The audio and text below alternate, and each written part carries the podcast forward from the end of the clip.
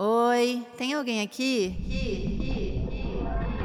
Esse queijo tem esse cheiro ou ele tá podre? E se eu fosse a Camila com K? Será que o Arthur sabe que eu minto? Gente, karma existe? Ai, tô noiada. Oi, meu nome é Camila Frender, sou podcaster, escritora e roteirista, e esse é o meu podcast É Noia Minha?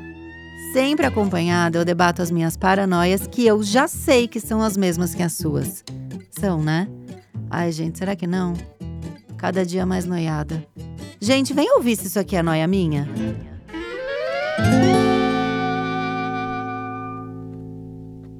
Mais um é noia minha. E aí, noiers? Como é que vocês estão? Vocês estão aí?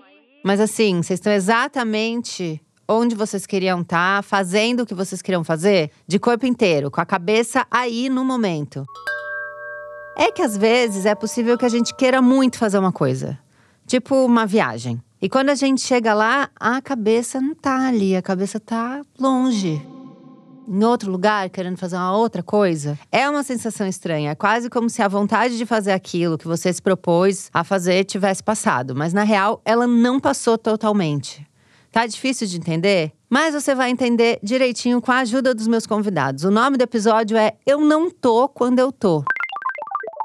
E ele apareceu aqui de uma noia que ela me trouxe. A influencer e produtora de conteúdo Krishna. Oi, Krishna, tudo bom, amiga? Oi, Noyers! Muito tá bom estar aqui com vocês de novo, mas será que eu tô mesmo aqui? Ou será que enquanto, talvez enquanto você tava falando, eu já tava pensando no que, que eu ia falar agora? E para ajudar a gente, eu trouxe aqui um especialista nas loucurinhas que passam pela nossa cabeça, porque quem tá aqui com a gente é o filósofo, escritor e apresentador Leandro Carnal. Bem-vindo, Leandro. Obrigado, obrigado. Não sei se eu sou um especialista em cabeça, mas sou um especialista em passado e será um prazer participar. Muito bom. Krishna, você quer desenvolver melhor essa noia que você desenvolveu no Instagram para todo mundo ficar ali na mesma página? Se tem todo mundo tem a mesma noia? Cara, é um sentimento que eu tenho, que eu comecei a reparar, assim, que é que eu sempre sinto que eu devia estar tá fazendo outra coisa. Não importa o que eu esteja fazendo. Tipo, se é um dia que é de descansar, eu fico pensando, ai, mas será que eu tinha que sair? Será que eu tinha que trabalhar? Se é um dia de trabalhar, eu fico, nossa, mas eu queria sair hoje. Se eu tô fazendo uma comida, eu penso, eu deveria pedir. Se eu peço, eu fico, meu Deus, por que, que eu não comprei a comida? E aí eu tô sempre nessa, assim, parece que eu tô sempre no momento à frente. Eu nunca tô ali aproveitando de fato o que eu precisava aproveitar. É sempre como se eu tivesse, sei lá, vivendo em outra hora.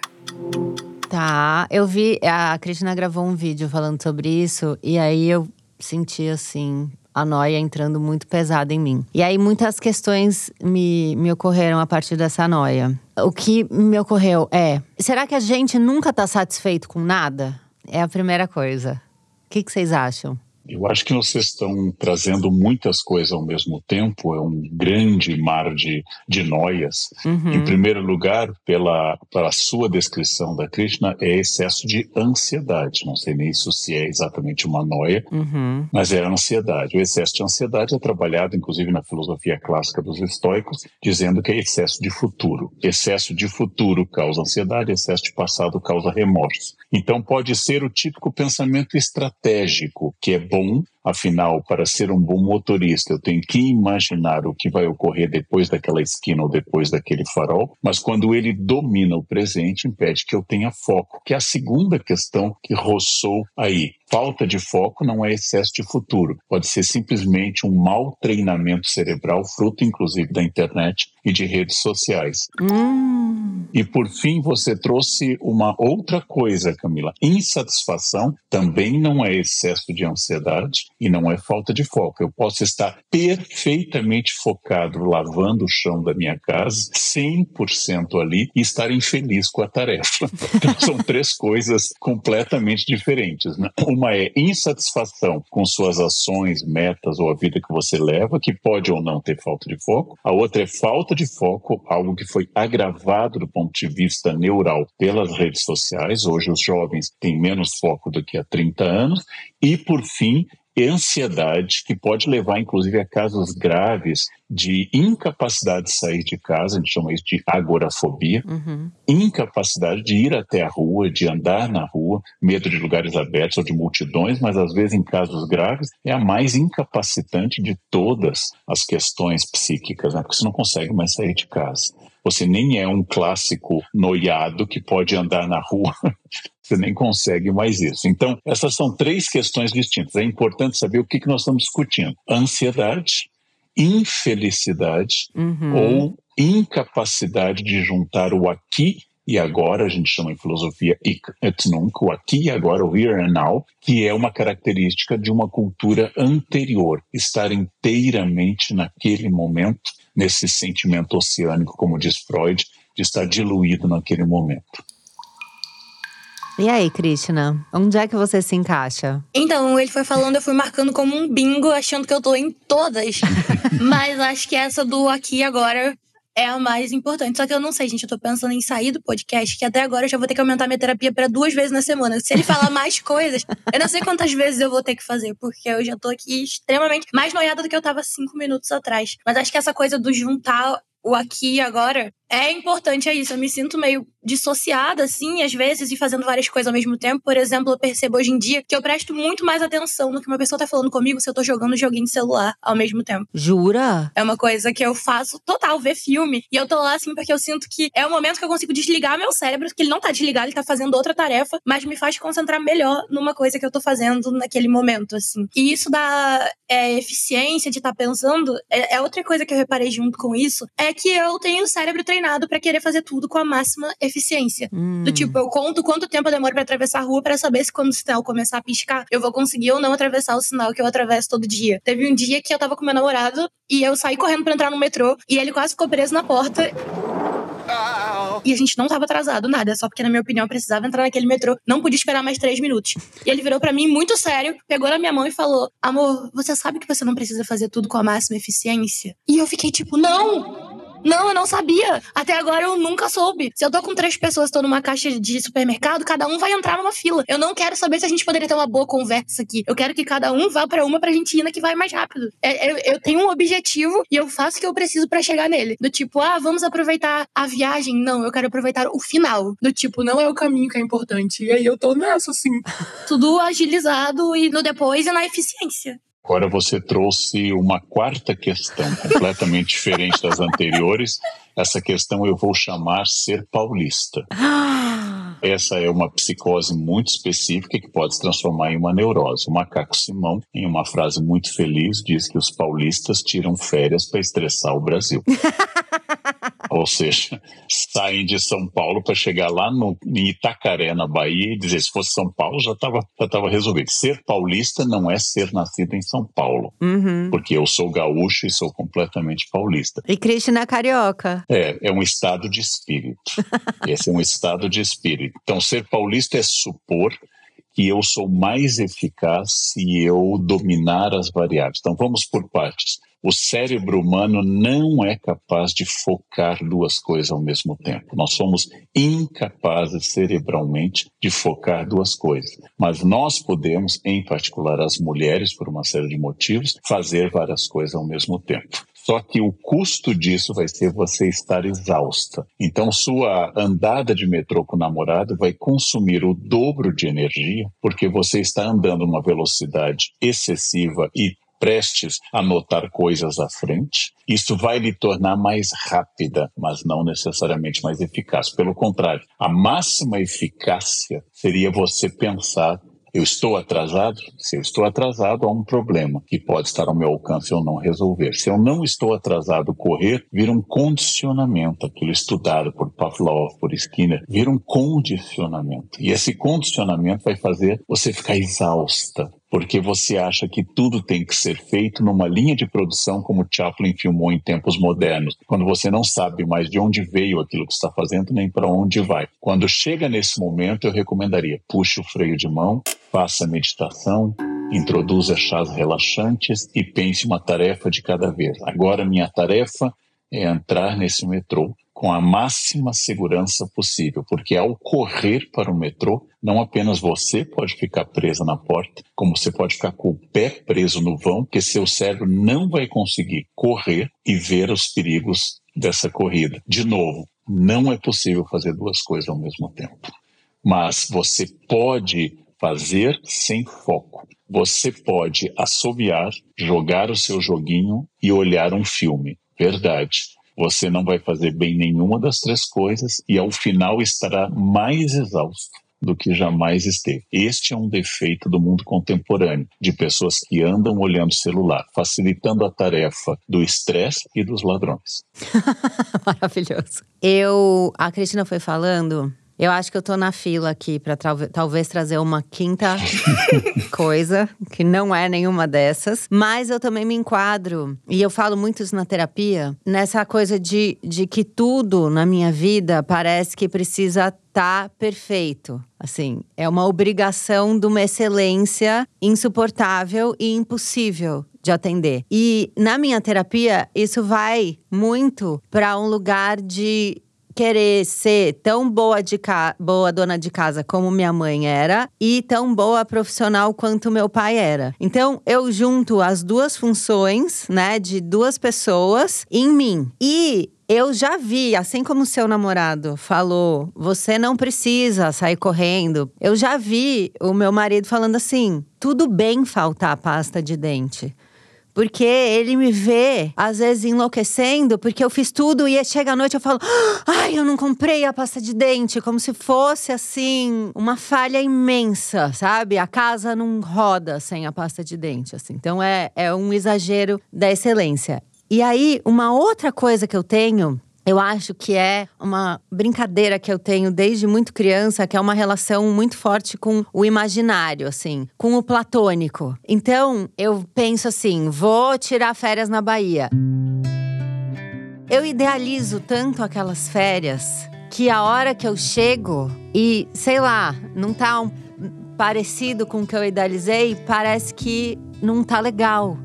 Parece que isso rola também para conhecer pessoas, assim, na época que eu tô solteira, e aí eu um cara começa a me mandar mensagem. Eu crio ele na minha cabeça tão impecavelmente que quando eu vou conhecer, ele não serve. Então eu acho que isso é uma quinta coisa, né? Porque parece que eu tô a fim de viajar, mas eu chego na viagem ela não é tão boa quanto eu imaginei. Tô a fim de conhecer uma pessoa e aí quando eu finalmente conheço, ele era muito melhor só na minha cabeça. Aí eu vou para aquele lugar que você falou que é, ah, então é melhor eu nem viajar. Eu acho que você introduziu uma quinta e uma sexta.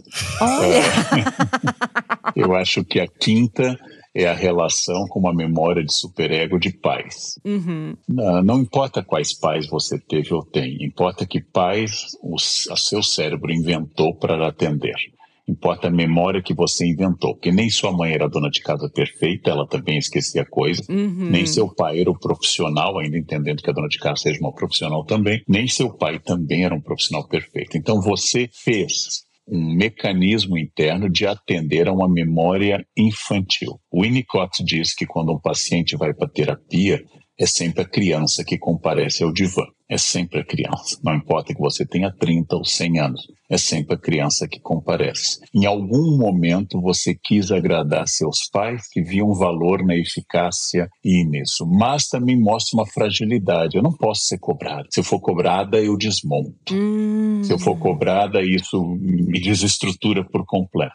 E a segunda questão completamente diferente é a criação de expectativa como um mecanismo de destruição do prazer. O seu problema é com o prazer. O prazer lúdico da viagem e o prazer sexual do encontro. Ao criar esse modelo, se eu fosse seu terapeuta, eu não sou, eu não sou nem da área, mas ao criar esse modelo de que vai ser o homem perfeito, em primeiro lugar, se for o homem perfeito, ele não vai lhe querer porque você e eu não somos perfeitos. Uhum. Então, se for o homem perfeito, ele não vai lhe desejar, porque um homem perfeito deseja mulheres perfeitas e nenhuma mulher real é perfeita e nenhum homem real é perfeito. Depois, a viagem vai ser. É bom você pensar em seguro-saúde, é bom você pensar em passagens com antecedência, é bom você fazer tudo isso. Mas como mecanismo para poder fruir o momento que vai ter perrengues, que vai ter imperfeições. Se você não consegue incorporar o perrengue, existe um mecanismo bloqueador do prazer, seja ele sexual do encontro, seja ele lúdico, de relaxamento. Então, o que eu diria que você precisa é aprender a se entregar a um momento e parar de querer agradar pai e mãe imaginários por mais que eles existam, a consciência psicanalítica vai lhe dizer o seguinte: eles existem, eles estão lá, tudo bem, mas eles são uma invenção minha, de uma menina assustada de seis anos. Uhum. Eu já cresci, eu já cresci, eu não preciso mais. Não é que eles vão lhe abandonar, todos os seus fantasmas vão lhe acompanhar até o túmulo. Mas quando você tem consciência psicanalítica, você vai dizer: ah, isso é uma demanda de um pai imaginário que nunca existiu. E o pior, para encerrar essa sessão rápida de terapia, é que esse pai e essa mãe imaginários iriam impedir você de se relacionar com seu verdadeiro pai e mãe, que eram falhos, como todos os pais e mães. E aí você reproduz na geração seguinte um dano que você construiu imaginariamente que para ser amado tem que ser perfeito. Uhum. Você é amada pelo seu marido com todos os seus problemas. Você não é amada apesar deles. Né? Então você é amado, e pelo contrário, arranhões na ordem, como esquecer a pasta de dente, arranhões na ordem vão fazer você ser mais amada, porque não dá para amar alguém perfeito. Não dá para amar alguém sem falhas, que essa pessoa é insuportável. Tem mais gente pensando em demônio do que os anjos, porque os anjos são mais humanos, eles odeiam, eles têm inveja. Tem mais gente exorcizando demônios nas igrejas do que adorando anjos. Os anjos são insuportáveis, não? Sim. Porque gente perfeita é intragável é insuportável. É aquela casa que você não pode sentar, porque ela está tão limpa que parece uma UTI. Então você senta tímido, apertado, você não sabe onde se colocar, que qualquer coisa que você mexer faz. Bom, eu gosto de limpeza. Mas tudo isto é ferramenta e não objetivo. Você não existe para pasta de dente. Você existe para fazer estoque para não ficar sem, mas não importa o sistema. Você vai falhar, até porque ninguém é imortal onisciente e onipotente. Você vai falhar uhum. sempre, como eu falho com frequência. Cara, eu amo que a gente tá trazendo a noia criança, a noia do ensino fundamental, e o Carnal tá dando mestrado, doutorado e bibliografia pras noias. Assim. Quando sair daqui, eu vou procurar todos esses autores para entender. E nesse link de terapia, eu tive isso, assim, no ano passado eu tive um episódio depressivo e eu ia na análise e ela falou assim: você se cobra demais e tal. E eu ficava, cara, claro que eu não me cobro demais. Eu acho tão cafona ser uma pessoa que se cobra demais. É tão tipo assim, anos 2000. Ai, nossa, se cobra demais. Eu ficava, cara, não sou, não me cobro demais. Até que um dia, assim, depois que eu aumentei a terapia pra duas vezes na semana, eu ficava vindo lá, ela falava todo dia. Aí eu, caramba, eu me cobro demais. Só que assim, é muito difícil ter essa consciência que, na minha opinião, eu tava me cobrando o mínimo. E a gente vive, né, com essa cobrança do fazer, do não fazer, do tipo, por exemplo, essa questão de não viver no presente, tava me deixando maluca. Eu ficava assim, eu preciso viver no presente. E eu, gente, mas não é me cobrando mais de viver no presente que eu vou viver no presente. Então, assim, eu tô conseguindo aprender melhor a dar uma relaxada. E, tipo, tá, se eu não consigo viver no presente agora, tudo bem, vamos esperar, não vamos botar muita pressão também no viver no presente. E tem um outro lado também, que foi a dessa semana na terapia, que minha lista acabou comigo. Porque eu andei vendo uns filmes A Múmia, Gladiador, eu fiquei. Caramba, eu quero ser uma exploradora, eu quero ser uma mercenária. E aí meu namorado me contou uma coisa que é, chama Legião Estrangeira, que você pode se alistar num exército mercenário. E eu falei, eu quero ser uma mercenária, não sei o quê. E aí minha analista virou e falou: interessante que você, uma pessoa com tantos dilemas éticos, queira realizar suas fantasias assim dessa maneira, através dessas atividades sem ética. E eu fiquei assim, meu Deus! eu estava só brincando, mas sim, porque essa questão do superego eu também tenho. Eu até falei qual que é o meu problema, excesso de superego. Eu fico julgando tudo, eu fico me julgando o tempo todo. E talvez, mas eu preciso, canal, que você ensine a gente como condicionar a não ser mais assim. É, os, os, nossos devaneios, Krishna, e nossas brincadeiras, como que é Freud, eles revelam que nós não podemos dizer sério. Seu devaneio de servir na legião estrangeira, um exército colonial de opressão da população da Argélia, onde grandes torturadores fizeram carreira, inclusive, para Guerra Civil Espanhola, um dos inspiradores de Franco se inspirou na Legião Estrangeira, é que você não está pensando em ir para a Argélia, Você está pensando um lugar onde você possa se libertar, inclusive de você mesmo e de limites morais. Então, tanto faz, tanto faz. Esse é um pouco um, é um mito que aparece de várias formas para as pessoas que querem dinheiro. Elas não querem exatamente dinheiro. Essas pessoas querem fazer qualquer coisa que lhe dê na cabeça porque elas se esquecem que há duas maneiras de ser preso. Uma é estar em uma cadeia e a outra é achar que você tem que fazer o que você deseja, que é a forma mais sofisticada de prisão. Kant advertiu que a verdadeira liberdade está em fazer o que você não quer. A criança e os animais só comem o que querem. O adulto, por ser livre e ter chance de escolha, ele come o que precisa. Eu não como agrião porque eu gosto de agrião. Eu só gosto de bacon, eu só gosto de pão, eu só gosto de coisas que engordam, eu só gosto de doce. Mas eu como o agrião e a salada porque eu preciso. É aqui que eu me torno livre. Então não é na legião estrangeira que você será livre. Lá você será só uma assassina amando da metrópole. Você será livre, inclusive num escritório, trancada em uma grande avenida de uma cidade. Mas a, o grande dilema do aqui e agora é que ele hoje é um desafio, é um desafio não acessar o celular. A pessoa entra no elevador e para que ela não entre e caia no buraco do poço, tem uma placa dizendo verifique se o mesmo está ali. Só que hoje não vem mais nem o elevador, nem o poço, nem a placa, porque ela entra com o celular na mão, ela vai cair no poço mandando mensagens, fui, kkkk. Ela não vai nem perceber que está caindo. Eu acho que nós estamos arriscando a vida no trânsito e na rua porque nós não conseguimos mais focar. Então, o que, que vocês trouxeram de uma só vez? Ansiedade, vocês trouxeram pensamento estratégico como ruim, inclusive por excesso. Uhum. Vocês trouxeram idealização. Vocês trouxeram cobrança psicanalítica por um superego infantil. Todas essas coisas são humanas. Então, se eu me dou conta disso, aqui budistas, estoicos e autoajuda concordam. Eu, os três, os três rios se encontram, né? Budistas insistem que o presente é o único lugar da ação e por isso na língua portuguesa é sinônimo presente no tempo e presente como algo que eu ganho de precioso e bom. Aqui, budistas e estoicos insistem, excesso de passado e de futuro são coisas ruins. Eu preciso focar onde eu estou. Então, se eu vou ler e eu me disponho a ler um conto da Clarice Lispector, que pode ser lido de uma sentada só, eu vou desligar o celular, desligar não deixá-lo do lado. Eu vou desligar, eu vou afastá-lo, vou pegar a minha água, o meu chá, que eu uso para acompanhar a leitura e vou. Só saio daqui ao final desse conto. Como você não é médica plantonista, há uma chance de não haver uma emergência internacional que demande sua ação. Então você vai ler o conto e seu cérebro, que não está acostumado com isso, vai tentar sabotar a tarefa. Os budistas falam muito das armadilhas do desejo permanente do cérebro. Ele sempre quer alguma coisa a mais, uma coisa diferente, porque ele não gosta da consciência nem do foco. Então eu vou treinar. Eu posso ficar 10 minutos lendo? Se você pode, você já é um ninja categoria Platinum.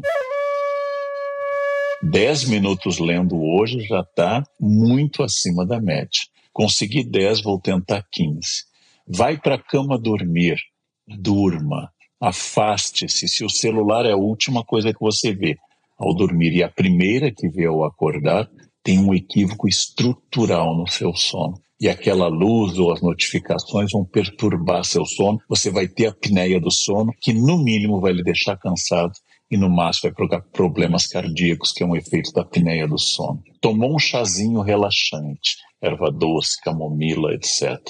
Deixou o celular sem notificação, virado para baixo, e leu algo para relaxar, você está induzindo a tarefa de estar ali para dormir. E ao acordar, esteja ali. É uma tarefa de desintoxicação tecnológica e psicanalítica que precisa ser feita e precisa ser repetida, precisa virar hábito, e hábitos implicam meses de treinamento. É noia minha. Eu tô nessa noia do celular faz um tempo já, bem pesada. Tanto é que no final agora do ano, em comecinho de novembro, eu lancei um jornal impresso. Eu tenho uma newsletter que chama Associação do Sem Carisma, que ela é um e-mail, né? Só que eu queria falar mal de celular e eu não podia falar mal de celular no celular, né? As pessoas iam ficar lendo eu falando mal de celular no celular. Então eu fui lá, consegui uns patrocinadores que nem cobriram o valor da newsletter, mas investi falei, eu, eu preciso lançar um jornal que as pessoas vão receber em casa para eu poder falar mal de celular, porque o que eu comecei a perceber foi um emburrecimento meu, assim, uma dificuldade imensa de concentrar. Eu sempre escrevi livros, agora eu tô escrevendo livros infantis, e eu comecei a comparar o tempo que eu demorava para escrever um livro e um tempo que eu demoro hoje em dia. O tempo que eu demorava para ler um livro e o tempo que eu demoro hoje em dia. E comecei a olhar o quanto tempo eu passava no celular. Chamei aqui para o episódio psicólogo, neuro e, e comecei a, a debater isso com eles, porque não é possível que a minha distração fosse só um sintoma da Covid, sabe? Que daí todo mundo falava, ah, eu tô esquecido, mas foi a Covid. Eu comecei a falar, não, tem que ser uma coisa maior. E aí eu comecei a perceber que eu ficava, sei lá, seis horas, sete horas no celular. E eu trabalho com isso. Mas se eu for pegar o tempo que eu tô trabalhando e o tempo que eu tô só na rede social, é uma desculpa imensa falar que eu trabalho. E aí eu comecei a, a marcar e virar um exercício de eu diminuir aquela quantidade. E de seis eu consegui passar para cinco, e de cinco agora eu passei para quatro. Que é ali ainda uma coisa do eu respondo bastante WhatsApp, eu tô dando uma pesquisada no que as outras páginas estão falando, eu tô procurando um convidado e tal. Mas mesmo assim, é um exagero, é, uma, é um abuso, é uma loucura, assim. E aí me criam várias outras noias, né? A gente é mais ansioso, que tem essa relação de nunca tá sempre pensando no próximo passo, próximo passo, por conta de excesso de estímulo que a gente tem no celular. A gente acompanha tanto a vida dos outros que a gente não sabe mais o que a gente quer. De tanto que a gente fica olhando o que os outros estão fazendo, talvez a gente ache que a gente também tem que fazer aquilo só porque a gente está olhando. Mas a gente não quer aquilo. E talvez ainda, trazendo aí já, sei lá, décima coisa, porque a gente já virou um, um, uma mistura de noias isso aqui, a gente só quer aquilo porque o outro tem. Eu acho que já temos pelo menos de 7 a 10 agora. Ao contrário da média das pessoas, mas isso pode ser apenas um debate, porque não é uma certeza, eu não sou aquele que demoniza o celular. Eu tá. demonizo o mau uso do celular.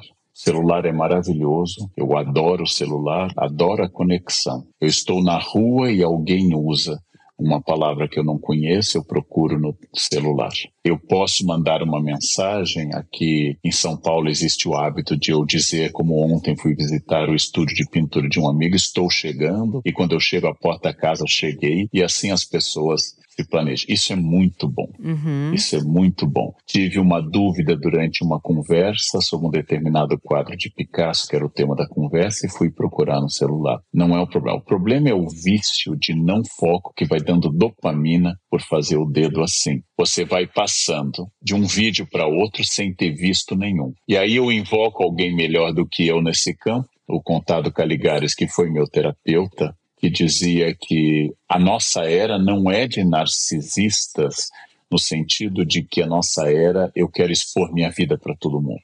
Uhum. A minha era é narcisista porque eu não tenho certeza da validade da minha vida, então eu quero o aval dos outros. O narcisismo não é eu me impor aos outros, mas querer que os outros aprovem se a minha vida é válida. Então, neste caso, não, não é o problema de estar no celular, mas a falta de consciência de ficar passando videozinhos, ficar vendo musiquinhas engraçadas e, pior, enviando para as pessoas.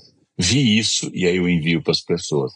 A pessoa não quer, tem excesso mas vai criando um vício que você fotografa a sua comida. Nós estamos na beira do delírio absoluto, né? O delírio de fotografar a comida e mandar para todo mundo, tô comendo, kkkk. Uhum. Levantei, tô aqui na rua. Então, ao invés de fazer isso, está na hora de usar o celular como uma ferramenta e não como algo, por exemplo, precisa ser respondido. Uh, eu não preciso comunicar tudo, eu não preciso fotografar tudo, eu não preciso filmar tudo. Se você trabalha com celular, como eu trabalho muitas vezes, Então faça disso uma ferramenta. Não tem sentido bater no prego com a mão se você tem um martelo. Não tem sentido eu pegar um ônibus, atravessar a cidade, ir na biblioteca e ler num livro o que eu posso ler no mesmo livro que está escaneado numa biblioteca pública no celular. Eu posso fazer minha vida mais fácil com o celular. Mas aí a questão é que o celular só atendeu a uma questão muito estrutural para todos nós. Ele atendeu a falta de vontade de estar envolvido, o horror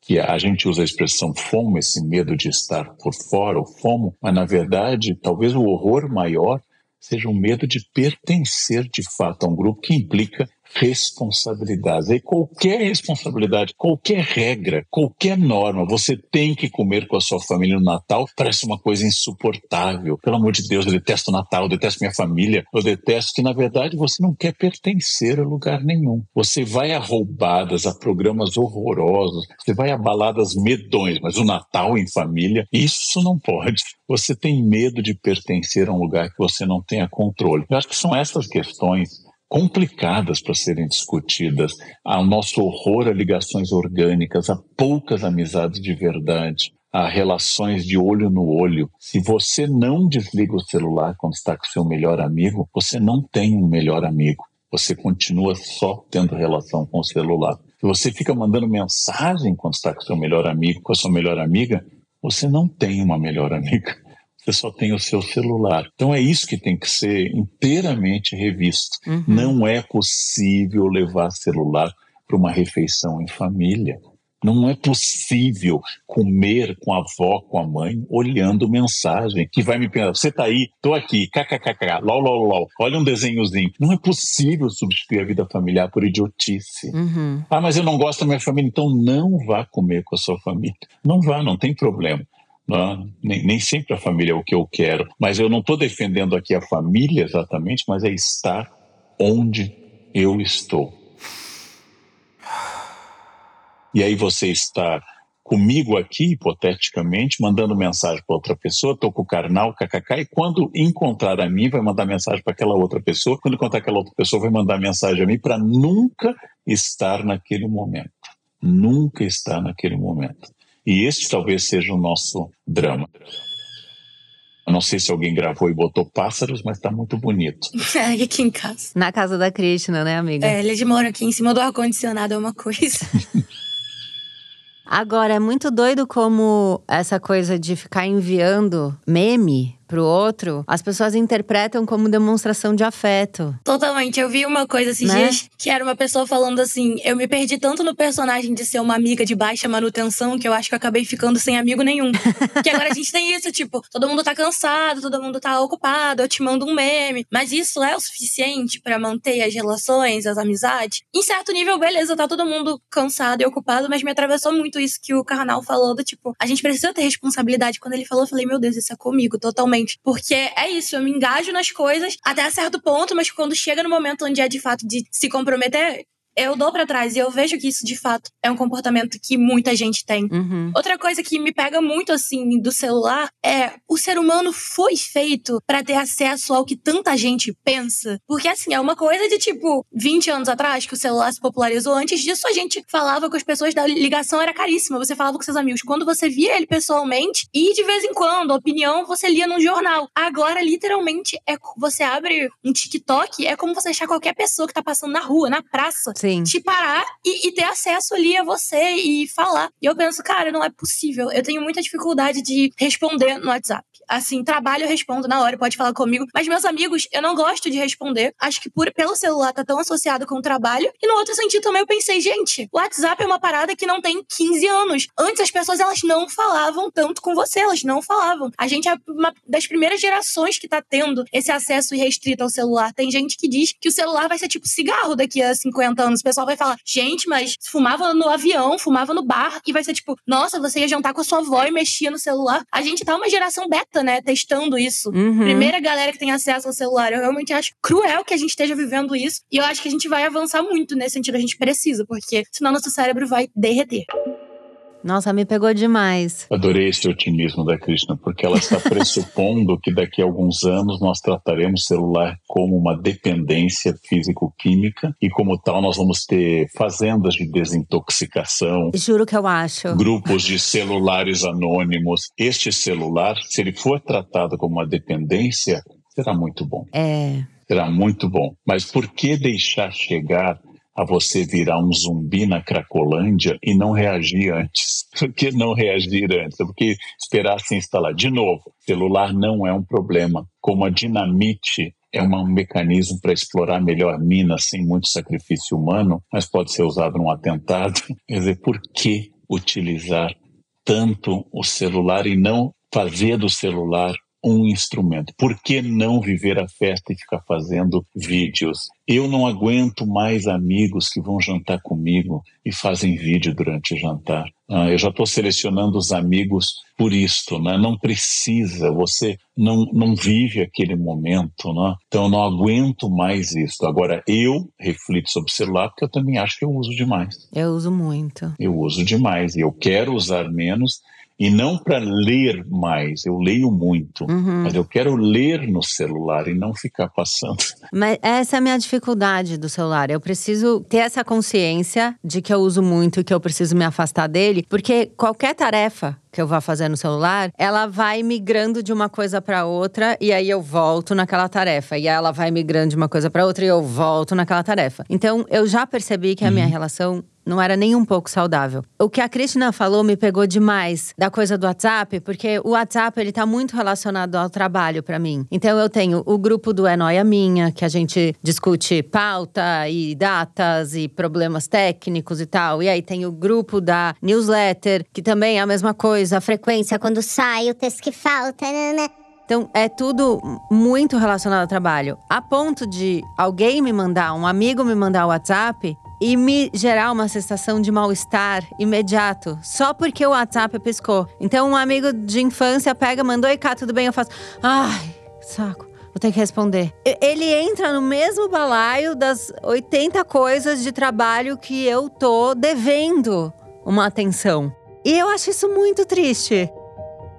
E aí, as pessoas ainda falam: não me liga. Agora é, tem esse meme, né? Ah, a pessoa me liga, eu odeio que a pessoa me ligue, porque se a pessoa me liga, por que, que ela não mandou pelo WhatsApp? E eu sou o contrário, eu prefiro mil vezes ligar. Porque se eu tô te respondendo pelo WhatsApp, eu tô te respondendo no automático e não como uma amiga. E se eu tô te ligando é porque eu quero saber de verdade. E aí, como é que você tá?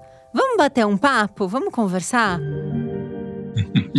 para conduzir a, a, a, meu encerramento aqui, Camila, eu estou mais radical que você. Eu prefiro que nem liguem nem mandem. eu estou mais radical que você, porque eu vou me encontrar com você se você for um amigo. Naquele momento vai ser uma coisa muito importante, mas se puder, não sem emergências, nem ligue e nem mande o WhatsApp, porque ligar antes era ligar para um telefone fixo. Uhum. Agora você tem que perguntar antes, essa é um novo, Sim. uma nova etiqueta. Meus amigos mais velhos ignoram que a pessoa pode estar dirigindo, ela pode estar num cinema. O meu está sempre no mudo, mas eu prefiro que a pessoa saiba que o celular é um é uma muleta, uhum. é uma bengala. Então você vai usar com emergência tem um erro de português que eu adoro. Vamos se ver, eu adoro esse erro de português, porque ele introduz uma vontade, sem muito zelo gramatical, vamos se ver. Então, para que a gente possa, nós possamos nos ver, então eu posso usar o celular, eu posso fazer essa. Inclusive, tento que dizer aos jovens: sabem que é possível falar ao celular? Você já sabe que é possível ligar uma pessoa para outra ao celular? E pior, aquela pessoa que você está assim se matando na academia, como eu estava hoje de manhã, e ela faz uma ligação de vídeo. o celular está no bolso. O celular está no bolso, subindo e descendo com os pesos. Ela quer o quê? Que eu passo aqui. uma ligação de vídeo sem avisar antes é um pecado de etiqueta gravíssimo do século XXI. Então, o que eu estou conclamando às pessoas é tornem-se donos do seu celular. Uhum. Não sejam conduzidos por ele. Tomem posse do aparelho. É uma coisa, é uma ferramenta. Né? Não comemore você ter tantos amigos em grupos. Reduza a sua participação no grupo. Não dê bom dia. Não dê bom dia nos grupos. Não comunique que você cestou. Não deseje uma boa semana. Não fotografe comida. E, acima de tudo, essa é uma questão minha, não precisa ser é. sua não mande áudio, a não ser que você esteja realmente em coma no hospital, é, atendendo alguém.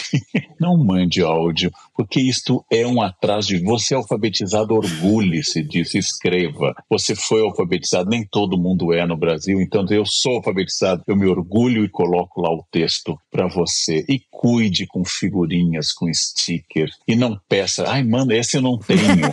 não, não seja um colecionador de, de figurinhas linhas. Quer dizer, sejam, sejam mais e não pensem tanto na eficácia, mas na qualidade. Em termos de relação, aproveitar o trajeto, porque felicidade não é um destino, é o caminho, não é um pódio, é uma escada. Então, sejam mais naquele momento. Ou você vai ficar uma pessoa esvaziada, anêmica de sentido, uhum. mastigada pelo seu horário, e vai ser mais uma pessoa até para rir precisa do potássio. KKKKK.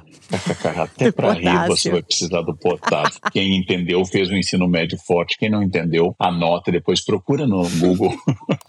Associação de Potássio e K. Canal, eu sei que você defende o celular como ferramenta.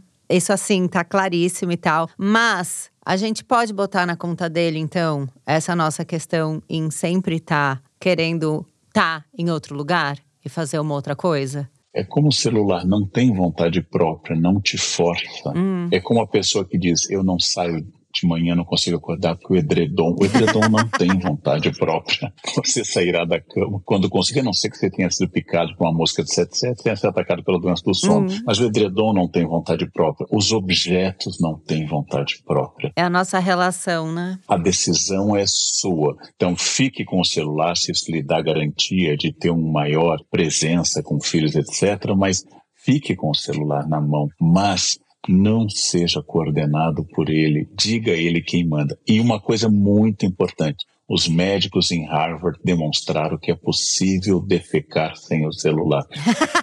o intestino não precisa do celular. Pelo contrário, se vai estimular você a ficar mais tempo no banheiro, e isto vai, inclusive, estar na origem de muitos problemas intestinais e até de hemorroidas. Então, afaste do celular, você não precisa dele. E sair com o celular na rua falando em São Paulo é lançar em neon o pedido de ser assaltado.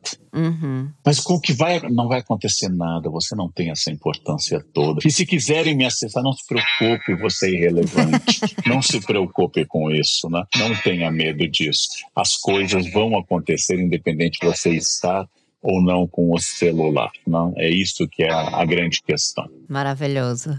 Krishna, quer concluir com alguma coisa? É, ao longo do episódio eu fiquei pensando se eu aumentava minha terapia, mas aí primeiro eu ia aumentar pra duas, depois pra três, mas eu acho que no final o carnal me curou. Mostrando que, na verdade, como sempre, o problema é a gente mesmo, né? E aí a gente que deu um jeito de lidar com isso, mas sem dúvida ele deu muitas ferramentas hoje pra gente refletir Sim. e pesquisar, né? Eu quero pesquisar tudo que é autor e coisa. Maravilhoso. Gente, quero agradecer vocês. Vocês querem deixar um último recado? Um arroba, é, livro, curso? É hora de divulgar. Quem que quer começar? Bom, eu acabei de lançar o livro Preconceito, uma história com o Luiz Estevam pela Companhia das Letras. Eba. Quem quiser, é um livro inteiro para ler fora do celular. Já fica a dica aí. E você, Krishna? Eu tenho também meu livro, chama Os 10 ou Mais Mandamentos da Solteira. Apesar de eu não ser mais solteira, eu fui por muito tempo. E quem quiser me seguir no Instagram é Kripshna, K-R-I-P-S-H-N-A. É isso aí. Obrigada, gente. Amei, tá? Ó, vocês que ouviram a gente até agora, vai lá comentar no arroba noia minha o que vocês acharam do episódio. Se vocês saíram mais noiados, menos noiados. E é isso, vamos tentar ter uma relação um pouquinho mais saudável com o celular, tá? Beijo, tchau, até semana que vem. É Noia Minha um podcast gravado na Zamundo Studio. O roteiro é meu, a produção é de Bruno Porto e Mari Faria, edição e trilha Zamundo Studio. Até semana que vem.